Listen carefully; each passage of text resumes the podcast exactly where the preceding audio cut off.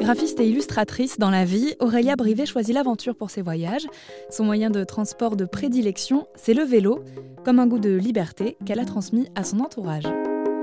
En fait, depuis que j'étais revenue, de mon voyage à vélo en solitaire, j'avais qu'une hâte, c'était de repartir. Donc euh, j'avais euh, branché mon copain, il, avait voulu, il voulait venir avec moi, donc on s'était euh, préparé un voyage en amoureux. Et au moment de prendre nos visas pour la Nouvelle-Zélande, parce que c'était notre destination à la base, je me suis rendu compte que j'étais enceinte.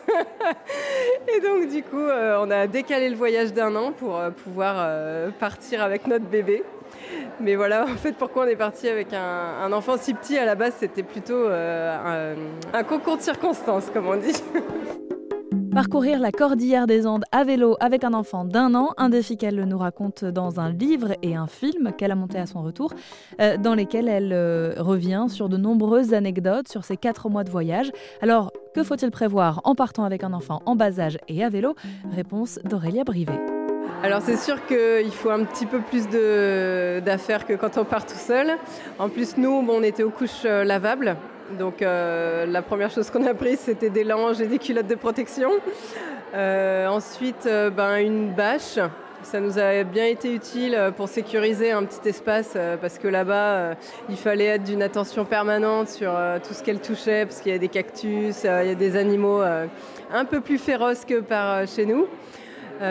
donc voilà, une bâche aussi pour se protéger du soleil de temps en temps. Euh, on a pris une bassine pliable. La bassine pliable, c'était à la fois pour la laver, à la fois pour laver les langes, euh, à la fois pour euh, la rafraîchir de temps en temps, pour même porter des, choses ou quoi que ce soit. Donc très pratique parce que ça prend pas de place et c'est très utile. On a pris un porte-bébé. Pareil, indispensable porte-bébé parce que dès qu'on veut sortir de la carriole, faire des courses ou même l'endormir le soir ou quoi que ce soit, voilà, un porte-bébé physiologique un indispensable. Mais bon, à part ça, euh, elle, elle a besoin que de ses parents et de bon, quelques jeux pour s'amuser, mais sinon, euh, pas besoin de grand chose de plus. Alors, comment se sont passés ces, ces quatre mois et demi? Est-ce que euh, vous avez bivouaqué Est-ce que vous saviez où vous alliez dormir tous les soirs? Alors, on avait prévu notre première nuit. donc, on a utilisé le site Warm Shower qui permet de se faire héberger entre cyclo-voyageurs. Et voilà, on n'avait qu'une seule nuit et après c'était euh, advienne que. On avait une tente et euh, voilà, on a dormi euh, pas mal dans des campings, on a fait du camping sauvage. On a donc utilisé ce site Warm Shower qui est vraiment universel. Et puis de temps en temps, on a payé des petits hostels sur la route quand il pleuvait trop et qu'on avait besoin d'une douche. Il faut quand même être sacrément positif dans son état d'esprit pour euh, se dire que de toute façon, on trouvera une solution et que ça se passera bien. Alors euh, c'est vrai que c'est pas inné et moi c'était pas du tout euh, ce que, enfin ce lâcher prise n'était pas inné non plus en moi, mais je l'ai acquis au fur et à mesure de mon premier voyage à vélo où effectivement j'avais à chaque fois au début euh, du voyage envie de prévoir euh, toujours où est-ce que j'allais dormir euh, et j'étais stressée le matin si je ne savais pas où est-ce que j'allais pouvoir voilà, dormir, où, où serait mon point de chute. Et puis en fait, on se rend compte petit à petit que sur la route, on a mille occasions pour s'arrêter. on n'est pas à l'abri de faire des super belles rencontres ou de s'arrêter dans un lieu qu'on apprécie particulièrement, quoi que ce soit. Et euh, finalement, le fait de prévoir, bah, ça nous met euh, justement un timing, euh, des, contraintes. Et puis voilà, petit à petit, j'ai eu ce, déclic, ce lâcher prise, et je me suis dit que en fait, la vie nous offre ce dont on a besoin à chaque fois. Alors, il suffit de le demander. Vous partiez déjà dans l'idée d'en faire un film? Non, non, pas du tout. On n'avait même pas pour vraiment pris ce qu'il fallait pour filmer. J'avais juste un, un, téléphone et puis une GoPro pour immortaliser quand même quelques moments. Et je pensais pas en faire un livre euh, non plus.